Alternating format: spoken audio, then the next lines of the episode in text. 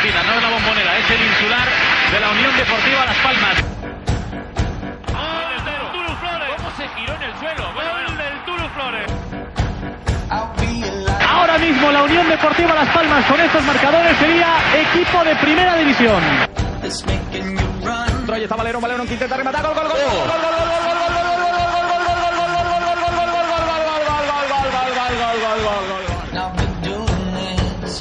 para Araujo, Araujo que la toca.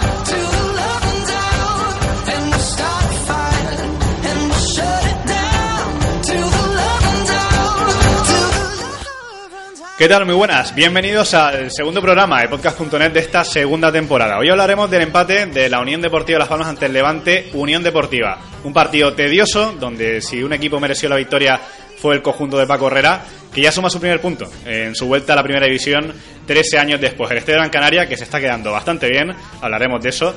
No pudo disfrutar de la primera victoria, pero sí de un equipo competitivo, con oficio y que se ha adaptado bien a la categoría.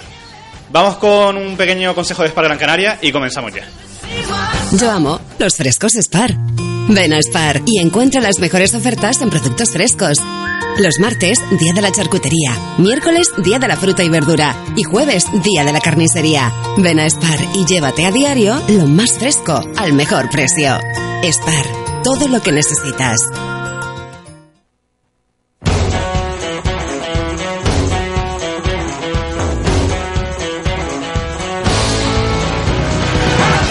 Antes de presentar a nuestros tertulianos, hay que recordar dónde se escucha este podcast.net. Se escucha a partir de las 7 de la tarde en udelaspanas.net, un podcast normal a través de iVoox y, por supuesto, también en Canary Radio, en canadiaradio.es, en la 7.4 en las zonas de Gran Canaria Sur, 87.5 en zona centro y 89.2 FM en zona norte. Todos los lunes a las 9 de la noche, podcast.net para todos ustedes. Bueno, empezamos a presentar por mi derecha José Mendoza, compañero de la provincia. ¿Qué tal? Hoy tenemos, hoy tenemos mayoría de quórum de la provincia, hay que Sí, decirlo, ¿no? eso parece, eso parece. Por ahora, por ahora, porque esperamos más, más invitados.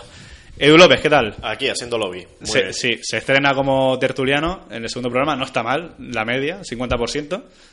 De momento tengo una falta y. Bien, bien. Hasta No tres, ¿sabes que Hasta tres que. Nauser Robaina, de udelaspanas.net. Sí, eh, eso te iba a decir yo. 50-50, sí. Claro, aquí estamos empate 2 a 2. Vis a vis, mano a mano. Sí, falta por venir Gerardo Mayor, que se incorpora en unos minutos. Y que Eh, colabora más con el punto net que con la provincia. Sí, yo, yo creo que ganamos aquí. Sí, ¿eh? más o menos, más o menos. Empezamos a hablar del partido, eh, un 0-0 de manual, porque Lucas Alcaraz, sabíamos cómo juega, es uno de los entrenadores quizás con el estilo más definido dentro del fútbol profesional de la Liga Española. José Mendoza, ¿con qué te quedas de, de ese empate? Bueno, me quedo primero que nada con un sabor agridulce, como creo que casi todos los aficionados de la Unión Deportiva Las Palmas. Mm, al contrario que lo, de lo que dijiste en tu brillante eh, introducción, no me pareció un partido tan tedioso como, como lo pintan o como he oído a, a mucha gente. Eh, para mí mm, Hombre, no, no, tiene... no es un partido bonito, digámoslo de una manera Hombre, clara. Un partido tremendamente bonito, no, pero mm, yo no tengo la necesidad de que un partido tenga muchas ocasiones para, para divertirme. A mí me pareció un partido entretenido porque hubo mucho ritmo, hubo muchísima intensidad por parte de los dos equipos. Y es verdad que no hubo demasiadas ocasiones de gol, pero hay muchos partidos con muchísimas ocasiones de gol que me parecen más aburridos que el partido que, que vi yo este domingo en el Estadio Gran Canaria. Muy respetable, definitiva, José me pareció un partido en el que creo que Las Palmas dio un paso adelante con respecto a lo que hizo en el Vicente Calderón, pero necesitaba dar un par, un par de pasos más para intentar rematar la victoria y un partido bueno hasta el minuto 60-70, que creo que ahí faltaron fuerzas y faltaron sobre todo cambios desde el banquillo. Edu, eh, había una duda que sobrevolaba la ciudad, la isla. ¿Cómo se iba a adaptar la Unión Deportiva Las Palmas a la primera división en estas dos primeras jornadas? En principio, eh, nada mal. Mm, La actuación, eso, está, está siendo buena. Eh, cierto es que ayer vi el partido desde la grada y el, el pesar de la gente, el- las sensaciones, las caras no eran de satisfacción del todo, ¿no? Porque, porque vieron que era un partido que era, que era ganable, que era ganable y con, en, en- en esa adaptación eh, también se está adaptando el equipo a lo- al un nuevo Paco Herrera, ¿no? Eh, con, con esa defensa de 5 que volvió a repetir ayer, aunque en realidad acaban siendo tres en muchas ocasiones, ¿no? Con los tres centrales y, y los laterales casi como extremos. Y por lo demás es que muy poca cosa, ¿no? El Levante ofreció la imagen que viene dando los últimos años, ¿no? Y sobre todo después de que lo cogiera Lucas Alcaraz. Tenía un amigo en Almería, ¿no? Que me, que me decía, ojalá nunca entrena tu equipo a Lucas Alcaraz. Y ayer vimos un poco por, por qué, ¿no? Porque lo que puede ofrecer futbolísticamente es más bien pobre, ¿no? Muy divertido en, no es. en Almería no sabemos si tenían fansón, porque sería lo único que disfrutarían durante un partido, ¿no? Hay que la hablar de eso, ¿eh? Hay que hablar de eso, hay que hablar de eso, muy bien. ordenados, muy bien ordenados atrás, pero poco más. Y la Unión Deportiva Las Palmas creo que igual Paco Herrera pudo hacer alguno, algún cambio antes, ¿no? Antes Hmm. del minuto pasado el 80. Y sobre todo diferente. Y diferente, ¿no? Intentar ser un poco más incisivo. Y por lo demás, no sé si nos tendremos que arrepentir de, de este resultado, pero bueno, de momento yo creo que las sensaciones, por lo menos, son bastante De positivas. momento, Nauset hay que valorar en primera división. No es lo mismo que en segunda, que la Unión Deportiva Las Palmas, partido que no ganaba, parecía que era un partido tirado a la basura.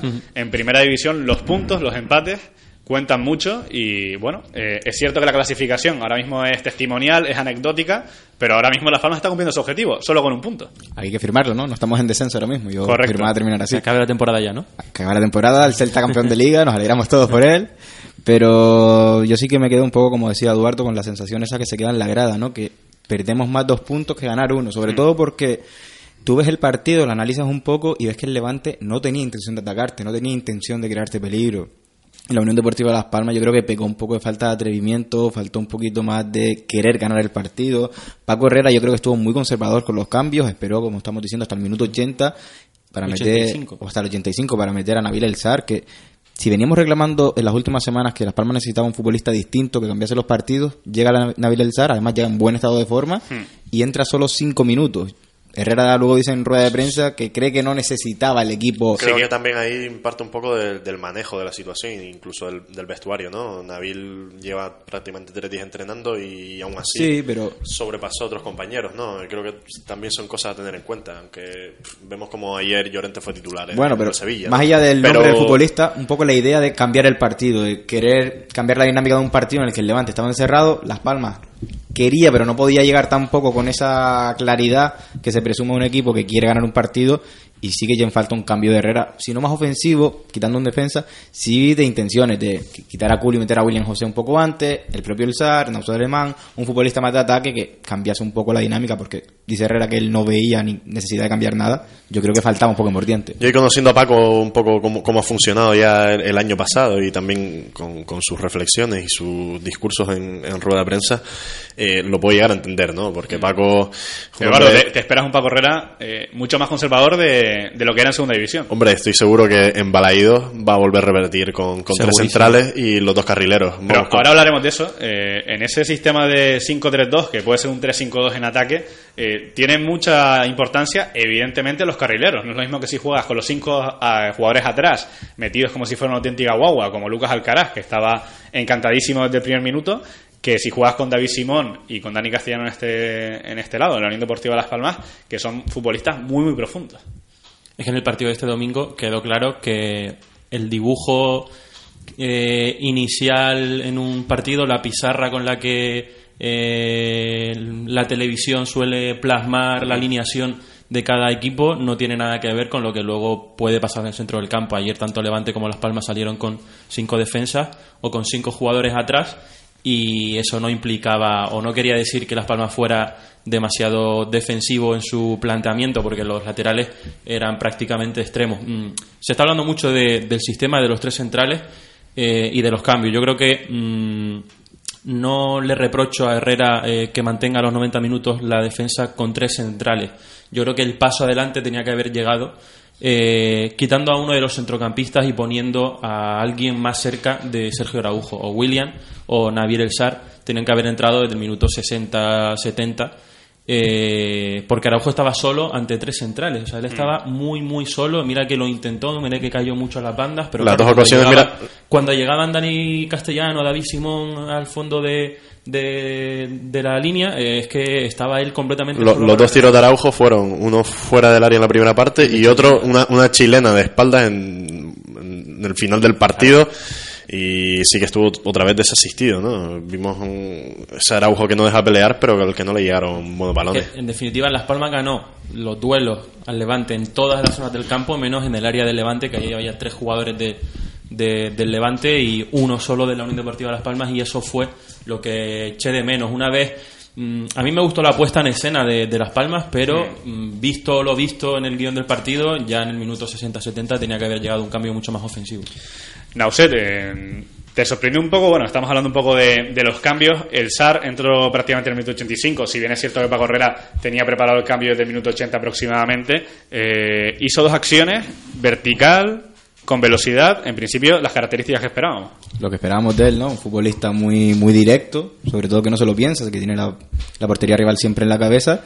Y desde que recibió el balón, yo recuerdo una jugada casi por el centro, que se va de dos futbolistas, luego acaba en banda izquierda, y eso fue, eh, digamos, lo que rompía con el resto del partido, ¿no? Porque el resto era mucho pase entre centrales, entre los centrocampistas, pero ningún jugador que fuera en ruptura. Ah, El propio Araujo tampoco hizo esos desmarques que nos, que nos habitúa, ¿no? De, Sí. de ir al espacio. Hubo una especie de. A mí me sorprendió. No sé si los de la mesa también lo verán así. eh, no se entendieron bien Jonathan Viera y Araujo. Araujo pedía mucho fuera del área y muchas veces Jonathan Viera precisaba un pase entre los centrales. Pero claro, yo me pongo en el papel de Araujo, que está Es que él Araujo solo ante tres pedazos de centrales y muchas veces a lo mejor prefería tocarla Exacto. fuera, ¿no? Yo es que creo que Araujo veía muy complicado desmarcarse a la espalda porque no Sí. había espacio para que viera filtrar el pase, era muy complicado, estaban rizando el rizo muchas veces y por eso creo que Araujo eh, normalmente la pedía al pie más que, más que al espacio.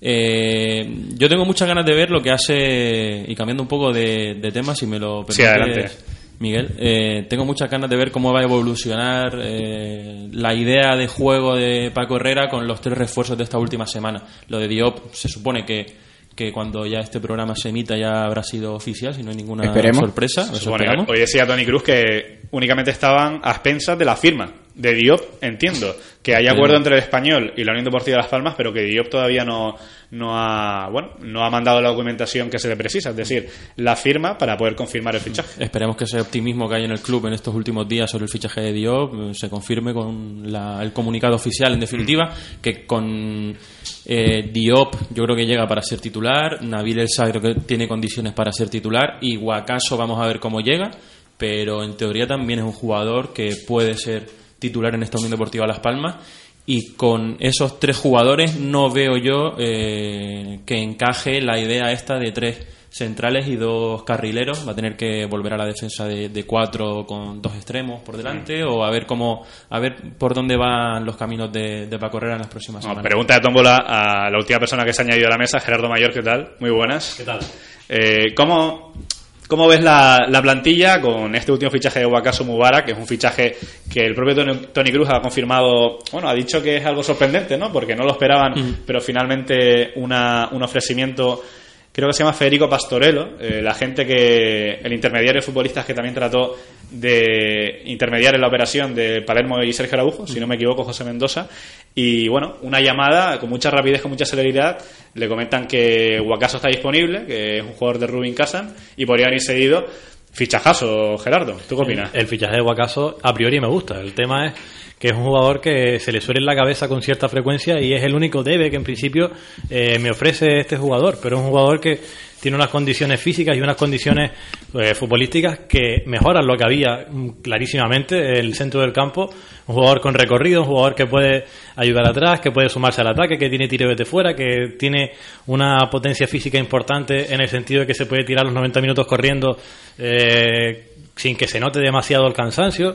Creo que es un que jugador que- es bastante parecido a, a El Sar, pero por el otro lado, Pero- con la otra pierna. y, Más y- físico, y ¿no? más, y más Y abarca atrás. más posiciones Y, más, más atrás. Este es más centrocampista que puede llegar, que puede ayudar atrás. Creo que él es un, un jugador que abarca muchas zonas del campo por la, la, capacidad física que tiene, porque es un jugador que tiene mucho recorrido y por ahí creo que Las Palmas no tenía un jugador así, quizás Julio, pero el, físico de Julio ya no le da para, para, estar en tantos sitios a la vez y creo que es un jugador que puede ayudar muchísimo en ese, en ese sentido.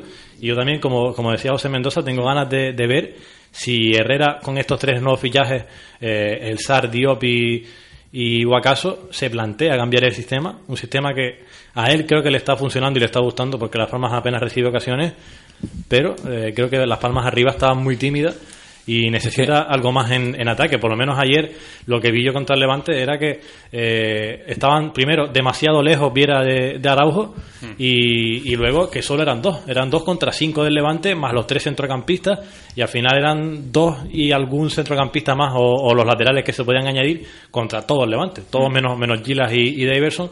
Eché de menos algo más de, de valentía desde el banquillo. Eh, al minuto 60 ya había un, un cambio de, de, de, sistema, claro, porque el Levante ya había renunciado absolutamente a todo. Eh, de menos algo, algo más de, de variedad y no ceñirse al, al, plan A, a los, a los tres centrales, a que no nos metan gol y a que, bueno, eh, ya caerá algo, pero para, para buscar el gol necesitas algo más arriba. Vale, eh, Eduardo, Nauset, les mando la, la, pregunta. Había una preocupación evidente con la baja de Javi Castellano que se perderá toda la temporada. Con estos dos últimos fichajes, eh, insistimos, con la confirmación todavía en espera del fichaje de Pape Diop, la Unión Deportiva Las Palmas gana un poderío físico que con Javi Castellano era bastante importante. No, y un físico que también demostró ayer Hernán, ¿no? Sí. Que, que, lo hizo bastante bien. Mm. Eh, viendo un poco cómo juega Javi Castellano y cómo juega Hernán en esa posición, lo que está claro es que el posicionamiento táctico y la inteligencia en, en los movimientos de, de Javi Castellano eh, a mí me parece superior a la, a la, de Hernán. No, Hernán quizás tiene que hacer mucho más desgaste para cumplir con la misma función que, que tiene Javi Castellano, ¿no? Pero muy bien, ayer creo que Hernán lo hizo bastante bien, eh, lo que también le gana en, a, a, Javi Castellano.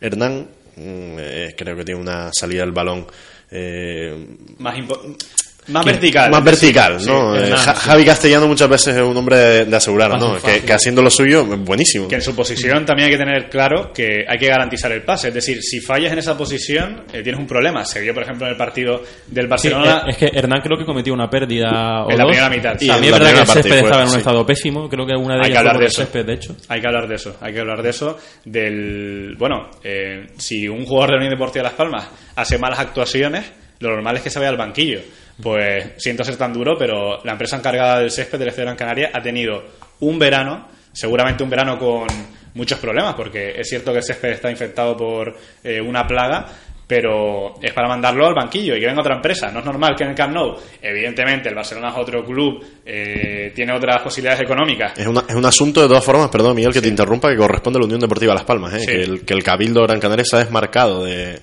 de, pues creo del que mantenimiento es del el momento de poner soluciones a eso y si esa empresa encargada del césped no ha podido eh, poner un césped en condiciones, que además la Liga de Fútbol Profesional este año está bastante estricta con ese tema, habrá que buscar otra empresa. No, y además el césped es nuevo, es que el césped sí. creo que se estrenaba ayer en, desde, desde el, el, Bromeaba más de uno que parecía aquello la playa de las canteras, desde, porque había arena, desde el 21, no entre ellos. creo que el, el, 21 de junio, después de la fiesta del ascenso, se, se quitó el césped, se puso un césped nuevo que ayer se estrenaba y parecía un césped, estaba peor incluso que, que el día Zaragoza, que se replantó solo se ha usado tres veces, que han sido en los tres partidos que juega Las Palmas, porque Las Palmas no ha, no ha entrenado ningún día. Y parece, que estaba, y parece que estaba incluso peor que en, que en esos días. Hay quien pone excusa de la plaga, el calor. El calor no puede ser porque en Málaga hace un calor tan sofocante como aquí y el césped de la Rosaleda está perfecto. Es decir, eh, que no, no, pongan excusas como el calor. La, la, plaga, no sé exactamente cómo afectará la plaga al césped, pero lo que es cierto es que está perjudicando mucho el juego de Las Palmas.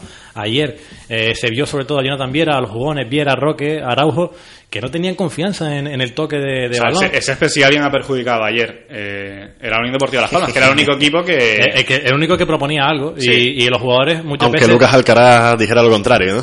Bueno, Lucas Alcaraz sabemos perfectamente que el césped le vino, vamos, que ni, ni, lujo, ni que pintado, que seguramente también estaría pintado. Pero es que estuvieron perdiendo tiempo. A, lo, a, los amarillos muchas veces se le veía, pues lo normal es que un jugador, si tiene la confianza en el césped, va directo a lo que quiere hacer y aquí está pendiente del bote que te va a hacer. Creo que Alcaraz perdió un balón en la esquina por un mal bote sí. de, del césped que el, en vez de botar se quedó casi muerto y lo aprovechó el jugador del Levante para sacar mm. una llegada por la izquierda. El césped al final está perjudicando a Las Palmas, que es la que juega en casa. Y si, si en casa, que es donde más tienes que sumar, no tienes un césped en condiciones, eh, empezamos mal. Estoy tratando de confirmar cuándo es la siguiente vez que viene el Unión Deportivo Las Palmas a jugar este Gran Canaria. Es dentro Tres de semanas. Prácticamente 20 tres semanas. El 20 Tres de, de Ante. Rayo Vallecano. 20 de septiembre. Si ese día el césped sigue igual, pues será para mandar a mudar a, a la empresa que está cuidando el césped. Son porque tres real- semanas, realmente es preocupante. Bueno, vamos a poner sobre la mesa nombres propios, eh, sobre todo de fichajes nuevos, de caras nuevas.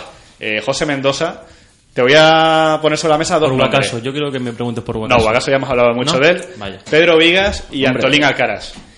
Pedro Vigas, eh, A ver muy qué bien. dice. Yo creo que sigue de nivel ¿Selección? casi sobresaliente, hombre, tampoco te pases. Bueno. He visto futbolistas de la selección con menos nivel que Pedro Eh, Vigas en estos dos está partidos. Marc Bartra, la selección Bueno, que no juega en el Barcelona. El primero que se ha venido a la mente, por cierto. Si lo pones así, pues Ha ido Nacho, que tampoco jugaba en el Madrid. Pedro Vigas es un central como la como poco un a pino. poco, ¿eh? Poco a poco. Encima zurdito. Jugó en primera con el Mallorca, pero con Las su Palmas. segundo partido en primera. ¿eh? Central zurdo, que hay pocos, muy bueno, contundente.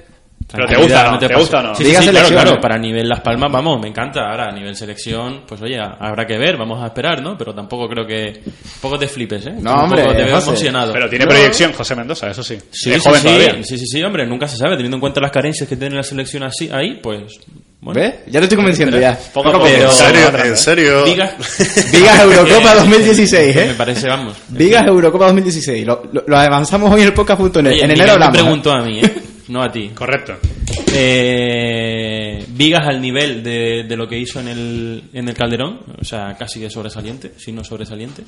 Y Alcaraz creo que en la salida de balón tuvo algún problema, cometió algún error y alguna pérdida, pero también en líneas generales hizo, hizo un buen partido. Me parece que ahí Las Palmas tiene tres centrales junto con Aitami eh, para estar bastante tranquilo durante toda la, la temporada. Te voy a añadir un nombre. Si, si me permites Sí. añadir una cosa a lo de José Mendoza, creo que el Celta es el equipo que, en, que, en el que más apuro se va, se va a ver Las Palmas. El Atlético de Madrid marcó un gol muy pronto y se dedicó a eh, darle balón a Las Palmas y esperar. especular. Es Y que la- realmente el y Atlético la- de Madrid y Las Palmas- juega, y juega Las como un equipo pequeño, siendo un equipo grande. Y la- Las Palmas tampoco hizo nada, es decir, los, los defensas de Las Palmas tampoco se vieron tan exigidos porque el Atlético directamente no avasalló a Las Palmas, no, no bombardeó, el Levante tampoco, el Levante directamente vino a por el 0-0 y se llevó el, el premio. Creo que con- contra el Celta se verá el nivel real de, los de los centrales Puede ser, y, de, sí. lo- y de, de este, de este triplete de, de centrales que tiene Las Palmas, porque creo que el Celta además, que es un equipo de vocación claramente ofensiva, está jugando mejor que nunca esta temporada, le he visto y está jugando muy muy bien y creo que va a ser el partido más exigente que van a tener los centrales. Edu, otro de los futbolistas de la Unión Deportiva Las Palmas que está manteniendo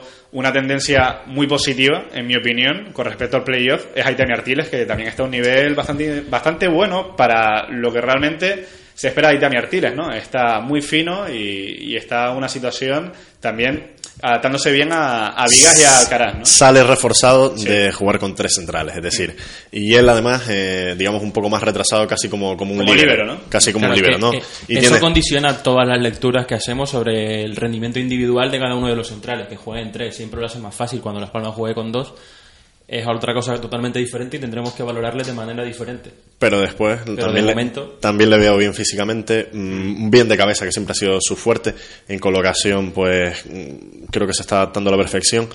Eh, es también relativamente más cómodo jugar con, con Pedro Vigas en ladeado un poco a la izquierda, Sí. con una salida natural del balón hacia, hacia ese lado y con Alcaraz por el otro lado, que además te da pues pues experiencia y galones. Así que lo, lo vi falto con Alcaraz a veces de un poquito más de, de- de calma y entendimiento para sacar también el balón jugado, que abusó un poco de- del pelotazo, pero también normal porque eso tuvo al- algún vaivén ahí con, con el césped que después mm, creo que lo que buscó fue no complicarse, pero Itami, eh, eso, creo que sale reforzado de, de esta línea de tres. Otro nombre propio para no ser Robaina. Eh, sé que te encanta hablar de Culio. No sé cómo puedes eh, un poco analizar su intervención ayer, eh, sobre todo después de no haber estado sancionado, porque está sancionado el partido de, del Vicente Calderón. Pues. Ahora te interrumpo yo. Empieza que ahora te interrumpo yo. ¿Jugó Julio ayer? Creo que sí. Bueno, Cre- creemos que jugó Julio, ¿no? Creemos que jugó Julio. Estamos lo de siempre. Yo creo que Julio no está para ser titular en la Unión Deportiva en Primera División. Creo que ayer no hizo un buen partido, ni con el balón ni sin él. Y no aporta nada nuevo. No sé, yo espero que con la llegada de Guacaso ya esa posición quede para el futbolista ganés y que Julio pase a un segundo plano. Yo tengo la sensación que Culio va a jugarlo todo, como dije el año pasado. Sí, yo tengo la sensación de que. No sé dónde meter a jugarlo Guacaso, todo. pero va a jugarlo todo. Pero porque Herrera quiere y porque le dará cosas que Herrera sabrá lo que le da, pero vamos.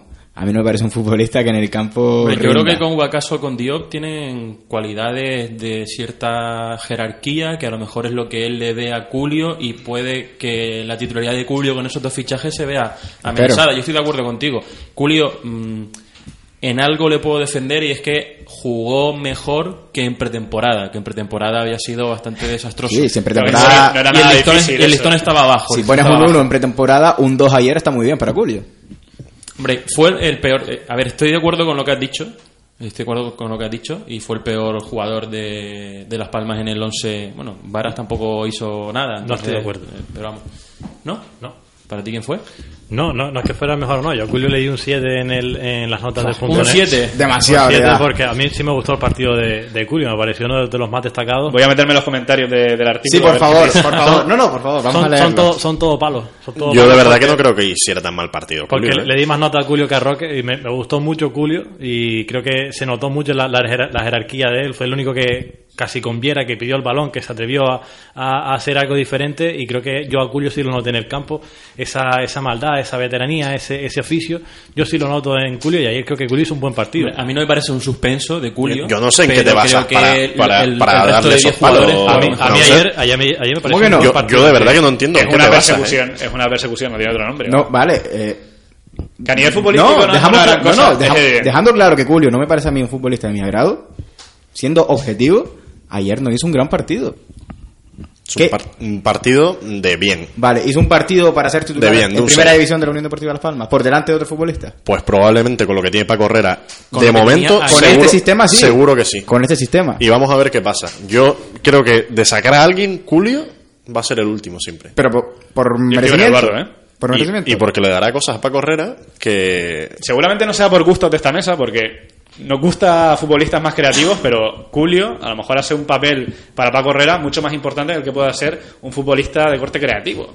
Y bueno, es respetable como todo, ¿no? Igual no está dentro de los gustos de nosotros, pero eh, va a contar con Julio y estoy con Eduardo hasta el final. Mira, vamos a leer algunos de los comentarios que le han puesto a Gerardo Son- en el artículo. Omite, omite, Son omite- son todos muy cariñosos. Omitiendo insultos, insultos. ¿no? Son todos muy cariñosos. Pregunta Bronco. Julio 7 le sobraron mínimo 30 minutos. Otro. Julio 7 no sé cómo cambió a Viera y dejó en el campo a Julio. Dice Drújulo, no vio el partido. Yo creo que clavo, Yo creo que la afición del punto net, además los lectores del punto net son muy sabios. Yo creo que entienden por qué, no entienden por qué Julio tiene tanta nota y por qué Julio juega. están esperando eh, solo a que salgan las notas de Gerardo para ir comentar. Para ir con el mazo. Pero Eso, bueno, eso de- lo sé yo. que, que hablen mal, algunos que hablen mal, Gerardo. Mientras De, hablen, de hecho, cuando están todos de acuerdo, me aburro. Me aburro porque nadie nadie comenta nada, nadie dice nada. Eres muy y- polémico, como Viera. Y me aburro. No Eres tanto, breve pero polémico. no tanto como él, pero yo sin, sin el muy, polémico solo. Muy polémico. Solo Bueno, polémico. voy a poner el último asunto sobre la mesa.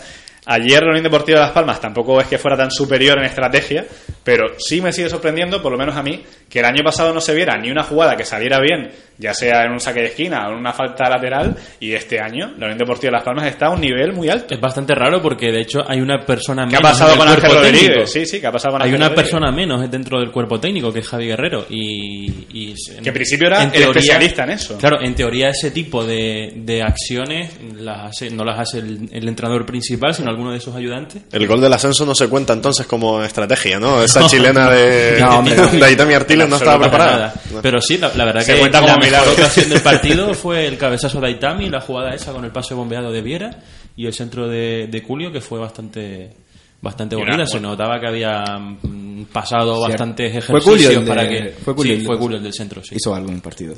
Claro, por supuesto. Eduardo, la estrategia completamente fundamental si sabemos, entendemos y percibimos que Paco Herrera va a jugar con un sistema más bien defensivo, porque este 5-3-2 fuera de casa va a ser bastante claro y es posible que en casa este 3-5-2 también se convierta en ocasiones en defensivo, es decir, Las Palmas va a tener que tener otros registros y la estrategia en este caso va a ser fundamental. Y con tres tipos que van muy bien por de cabeza, ¿no? Que precisamente son los tres centrales.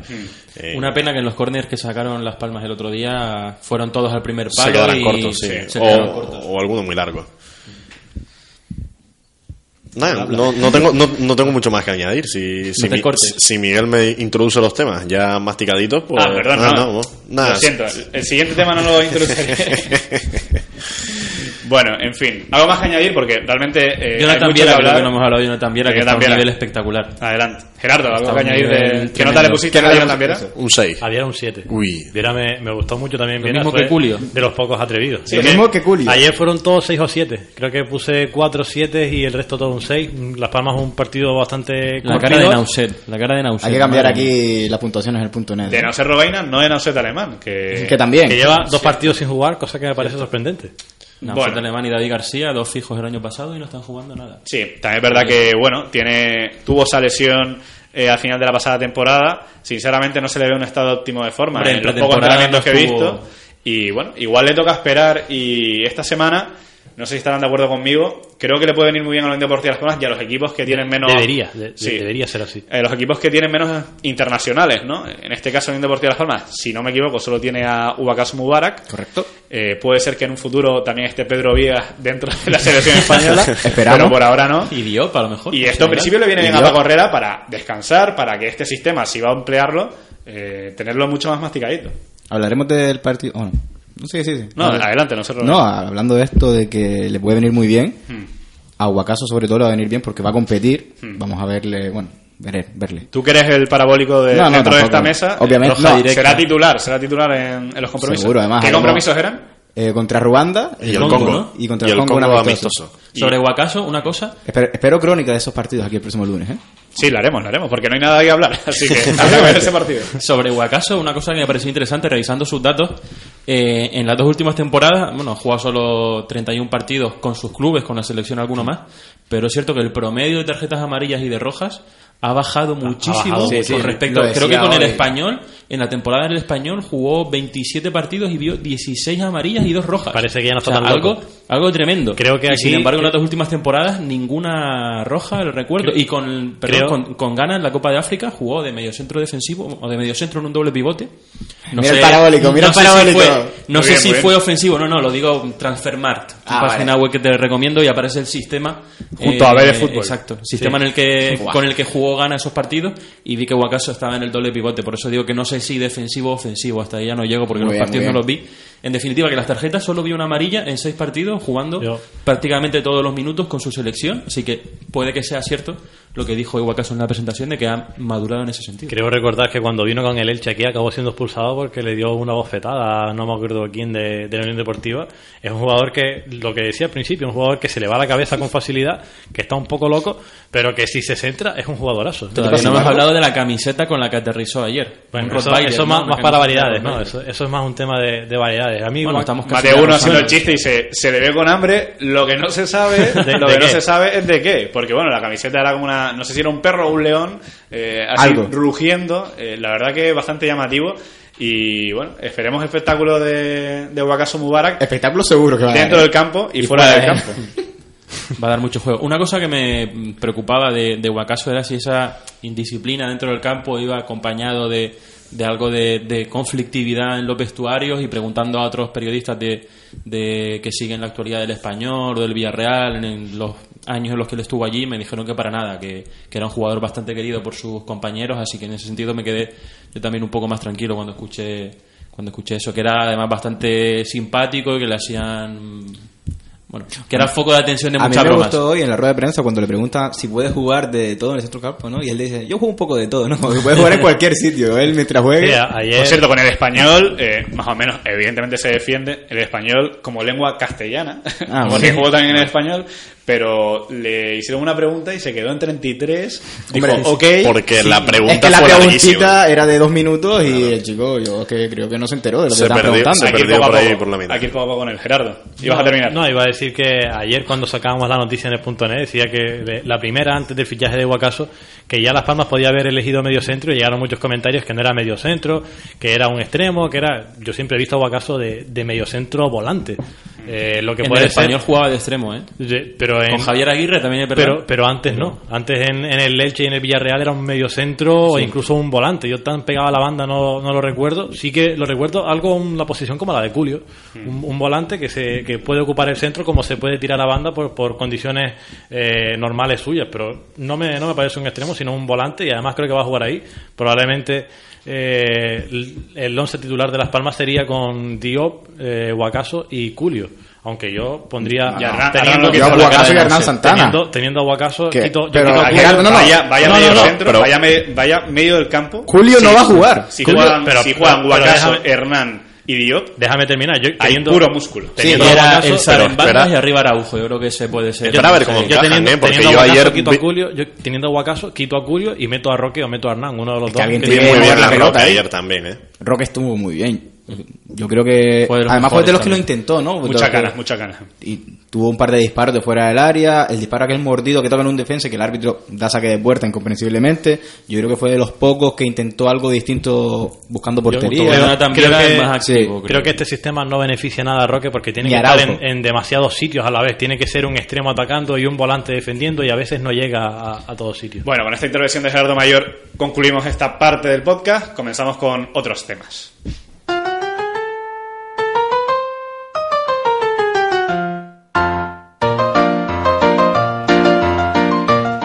Antes de las preguntas de los tuiteros, que hay bastantes pocas, hay que animarse un poco con el hashtag podcast.net y allí poder hacer cualquier tipo de pregunta a nuestros tertulianos. Hay que felicitar a un gran canario muy querido, a Vitolo, que ha sido padre de, de gemelos, de Daniela y de Tiago. Así que muchas felicidades a Vitolo Por su doblete. y a su pareja Leticia, que la verdad que por lo visto se ha comportado como una campeona, porque para tener gemelos, ya lo digo que yo tengo un gemelo y, y madre mía, hay que aguantar mucho, ¿eh? Felicidades, José Mendoza, la Yo crónica rosa Yo que también tienes que incluir. tengo, también tengo un gemelo, así que sí.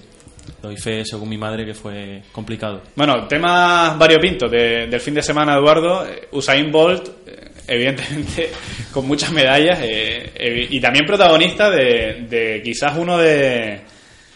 No sé, uno de los momentos más impactantes de- del Mundial de Atletismo y de los últimos meses. Cuando lo atropelló, impactante, ¿no? Exacto. eh, Impactante se me vino a la cabeza Impacto TV, eh, a puntito. Es algo así. Eh, mm, nos descojonamos, ¿no? Ahora, pero es, que le, pero es que le podía haber roto una pierna, ¿eh? Al, al día, al día siguiente se vio una imagen cuando recibió la medalla Bolt, eh, como saludaba al cámara que le había atropellado de manera mm, cruel por la espalda Con- sin darse con- cuenta el pobre, el pobre con, con ese cacharro que, que Un Segway. hoy, hoy- un Segway, sí, ¿no?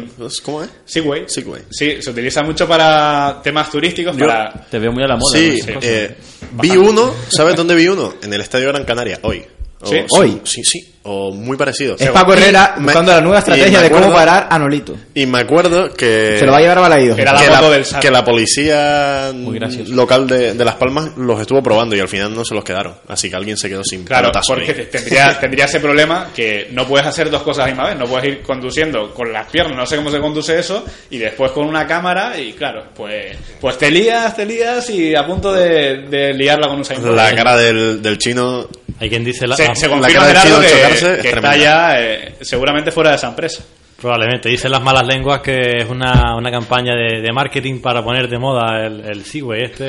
Ala, ala, ala. ahora con eso- Pero si se pega uno de cuidado. con eso, Gente con la mente fue, muy eso fue, retorcida ya. fue una entrada que ni Guacaso cuando empezó, ¿no? Una entrada muy, muy dura. Y por suerte se lo tomó con humor Ball, porque le podía haber hecho muchos años. Hablando de, de atropellos, creo que también uno de, de la Vuelta a España, uno de los más importantes, también ha sido atropellado por una moto. Al de la moto se lo cargaron rápidamente, ya no, no trabaja más para la, la Vuelta a España, pero Sí, también Peter Sagan. está. Oye, qué buena. Sagan, Sagan, sí. no sé si vieron la escena esa. eh, va un pelotón y se, cae, se caen varios. Una escena bastante habitual dentro del ciclismo.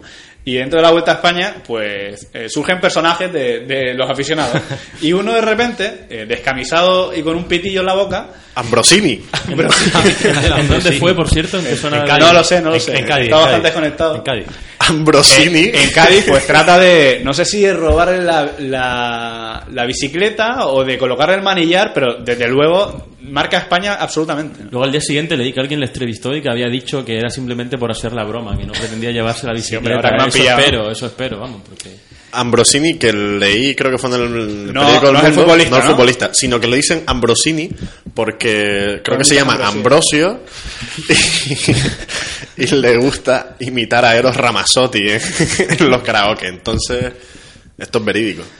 Muy bien, Eduardo. Absolutamente. Sí. A ver, pregunta de tuiteros y terminamos ya el segundo programa de podcast. Era un dato importante. ¿eh? Hay que Sí, trabajar sí. un poquito más la parte de variedades, creo yo. ¿eh? Yo creo que sí. eh, estamos muy concentrados en nuestro trabajo y en la Unión Deportiva Las Palmas y es cierto que no tenemos Que tantos hay que temas. ir perfeccionándolo. Una cosa muy rápida. ¿Te gustó la fanzone, Mendoza? Es verdad. estuve. ¿No estuviste? Estaba trabajando. ¿A alguien le gustó? ¿A alguien estuvo? ¿Tuvo la posibilidad? Me pillé una batucada por ahí de camino al estadio y... La de, la de bueno, Lo no siento, lo siento, el tema de la patucada no lo aguanto. Lo siento. A mí Es me un pareció, tema- ahí en- cuando pasaban por detrás de las cabinas de prensa, se- además se colaba creo que todo el audio en algunas radios incluso. Fue molesto, fue Pero molesto. no por eso, no- yo personalmente no lo aguanto, y menos en un campo de fútbol donde tiene que reinar, sobre todo es el Bubucela, la voz, la voz del aficionado. Bubusela. Sí, son como bubuselas. ¿no? Bueno, Aquí- pues- Sí, para, para apuntar, yo que vi el partido por, por televisión, por televisión parece un estadio diferente. Hmm. Eh, ves el, el aspecto de la grada sur y parece un Es estadio... dantesco, parece que no hay nadie. No, pero, cerrada. pero creo que va a quedar muy bien, pues pare- parece un estadio diferente, ya no se ve esa distancia entre público y grada, creo que va a quedar muy bonito el, el estadio y hombre, la, la parte de la grada curva sí que se sigue viendo un poco lejos aunque ya esté a, a- a ras de, de, de césped, pero la, la parte de la grada sur queda un estadio diferente, creo que va a quedar muy bien. Gabriel, Gabriel Guerra dice, se sentaron a las nuevas gradas inferiores de la curva, ¿qué les parece? El único que estuvo en la grada fue Eduardo, no se y, sentó en la curva. y ¿no? estoy en sur. Vale. Lo que sí está bastante bien es el tema de las cantinas por dentro, en la No, zona yo estuve inferior. por allí haciendo un reportaje antes Sí. del partido, sí que llegué por allí, me senté por esa zona y había la gente estaba muy contenta, todos haciéndose fotos. Eh, lo primero que hicieron todos nada más llegar eh, a sus asientos fue bajar para estar a la altura de- del césped. Es cierto que había más distancia de lo que muchos pensaban, Sí. pero es que de hecho está a la misma distancia que en la actualidad tribuna y sur. Pero es que antes era Pero muchísimo. es que antes era casi medio kilómetro. Y queda distinto, hasta por el tiro de cámara, que bueno, puede ser un detalle ínfimo, pero queda mejor con los aficionados detrás y parece que hay mucha más calidez y esa sensación con la grada sur va a quedar bastante bien, también con la publicidad dinámica que da otro sentido. Otra calidad, y es cierto que ayer comprobamos que por fin estamos en primera y el división. videomarcador también, ¿eh? Sí, muchas televisiones también por la zona de tribuna, zona mixta, eh, zona de prensa, la verdad que se han la- currado. la grada creo que antes eran 42 metros y ahora son 21. Lo que sí o muchos problemas, eh, o andaba mucha gente perdida con para localizar su butaca, porque este año se han, se han eliminado en- del carné eh, en las escaleras Sí. Sí. Y había gente muy perdida levantando a abonados que llevan ahí pues toda la vida y nada, yo creo que se irán acostumbrando. Bueno, la última pregunta, de Dani Martín. Del No- canto del loco. No es el cantante. Siempre es el mismo chiste, ¿eh? Sí. Bueno, es la Unión Deportiva candidata. temporada. Sí, exacto. Es la Unión Deportiva de Las Palmas candidata a descender, Eduardo López. Sí. Es el último en llegar. José supuesto, Mendoza. candidata a descender, pero vamos, como todos los que han ascendido. Sí y no. Sí, porque es candidata y espero que no. Gerardo Hombre, yo creo que no va a descender, pero entre los candidatos está. A ver, yo creo que no va a descender. Candidato, obviamente, sí es. Y de, los de los equipos que ahora mismo los he visto prácticamente a todos menos a Getafe. Es cierto que es ahora mismo de los más pobres, sobre todo en ataque. En defensa muy bien, pero en ataque pobre. Creo que esto mejorará con el tiempo, sobre todo con los fichajes. Y creo que vamos a ver mejor juego de las palmas. Y no, se- no va a ser tan candidato como, como parece a priori. Por cierto, me comí el Real Sociedad Sporting de Gijón. Madre mía. ¿Cómo juega Sí. el Sporting? ¿Te Sí. pareció un partido bonito? La Me- segunda me, parte. me parece atractivo cómo juega el Sporting. Eh, Juega, juega a Eh, puntuar como. Y le va a ir bien, seguramente. Va a empatar los 38 partidos de primera división. Es muy difícil Pues meterle queda mano a dos ese equipo. Muy- yo- Oh, de la De permanencia. salvarse. Va a estar en 42. muy difícil meterle mano a ese equipo y además es un, un equipo que no para de correr, le da una intensidad tremenda a los partidos y me, a mí me, me agrada bastante cómo juega el Sporting, aunque me gustó mucho más el Eibar, que veía el, el equipo más flojo de primera y el Eibar le dio un repaso al Atlético de Bilbao muy muy curioso, con Borja Bastón jugando tres minutos, por cierto. Con Ha ha con Saúl Berjón también espectacular. Ha eh. pasado desapercibido el primer comentario de Nauset. Ya empezamos con la calculadora. Ha dicho 42. Yo creo que. La permanencia. La permanencia está a 42. No, no vamos a hablar de esto ahora, que estamos en la segunda jornada. Ya Nos quedan más adelante. 41 puntos. Y Vamos a ir contándolo. Anda, que no quedará tiempo ni podcast para hablar. Por ejemplo, el próximo lunes, que no hay nada que hablar. Si quieres, sacamos la calculadora. Hablamos de Guacaso. Señores, nos vamos despidiendo. Eh, muchas gracias por habernos acompañado en este segundo programa de podcast.net. Ya saben que pueden escucharnos en Canary Radio, en canaryradio.es y por aquí tengo los diales que también pueden escucharnos los lunes a las 9 de la noche. Son los siguientes, el asiento 7.4 en las Palmas de Gran Canaria Sur, 87.5 en zona centro y 89.2 en zona norte. Ya saben que en podcast.net se puede escuchar en udelazonas.net a partir de las 7 de la tarde. Muchas gracias y hasta el próximo lunes.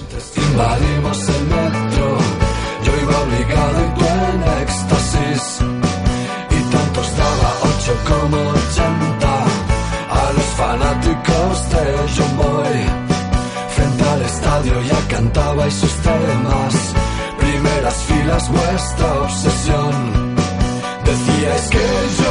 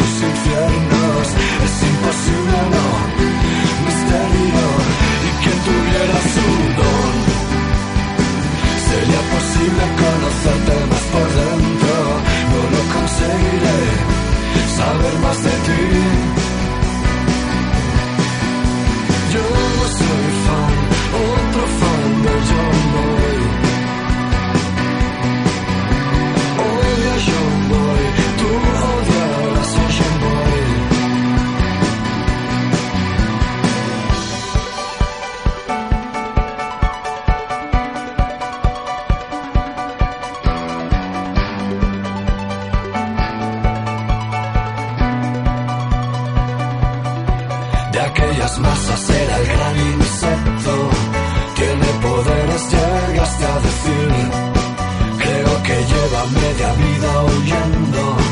Quizás le pasa lo mismo que a mí. Había expandido su emisión global desde Lima hasta Reykjavik. Y sin embargo, a quien tenía cerca no podía transmitir mirada universal de alcance personal. Me hipnotizó por fin con su verso letal. ¿Cómo es posible que haya estado en sus infiernos? Es imposible o no, misterio, y que tuviera su don. Sería posible conocerte más por dentro, no lo conseguiré, nunca sabré si yo no tengo su don. Si yo no tengo su